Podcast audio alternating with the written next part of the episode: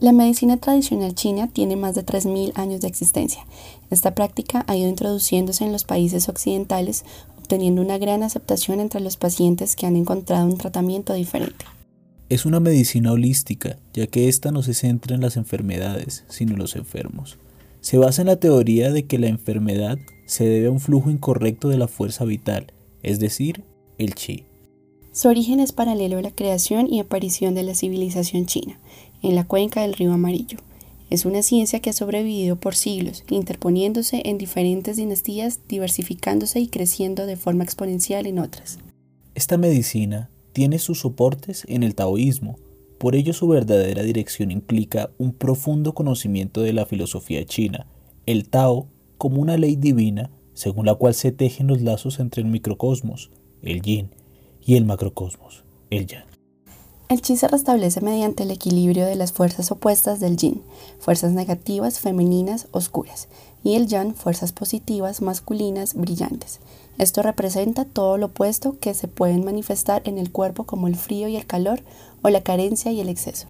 Para mantener este equilibrio y que de esta forma se vea reflejada la salud, existen diversas prácticas como la acupuntura, las plantas medicinales y el qigong. La acupuntura es la clave en la medicina china tradicional.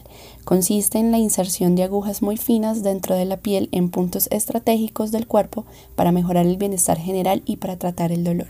Además, ayuda a equilibrar el flujo de energía o fuerza vital, conocida como anteriormente lo mencionamos el chi, el cual fluye a través de canales meridianos en el cuerpo. Las plantas medicinales son utilizadas para tratar diversas molestias. Se fundamentan en la fe y la conexión que existe entre el cuerpo y la naturaleza.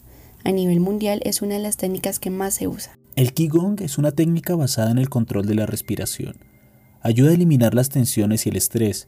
Sustenta sus principios en la importancia de canalizar de forma adecuada el chi a través de los diferentes puntos que recorren nuestro cuerpo.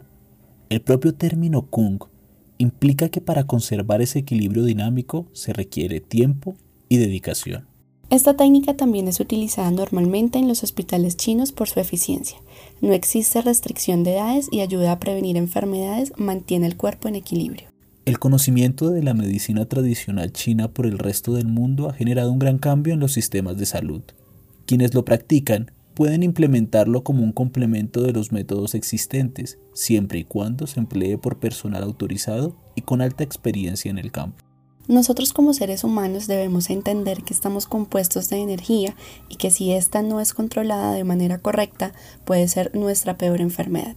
Estas técnicas ayudan a evolucionar tanto físicas como espiritualmente. Este podcast fue escrito por Santiago Navarrete, narrado por Jennifer Chaux y Sebastián Parra para la revista El Ático. ¿Y tú? ¿Qué piensas sobre la medicina tradicional china? Cuéntanos tu opinión, tus relatos e historias y escríbenos a nuestras redes sociales. Recuerda que también eres parte del mundo paranormal.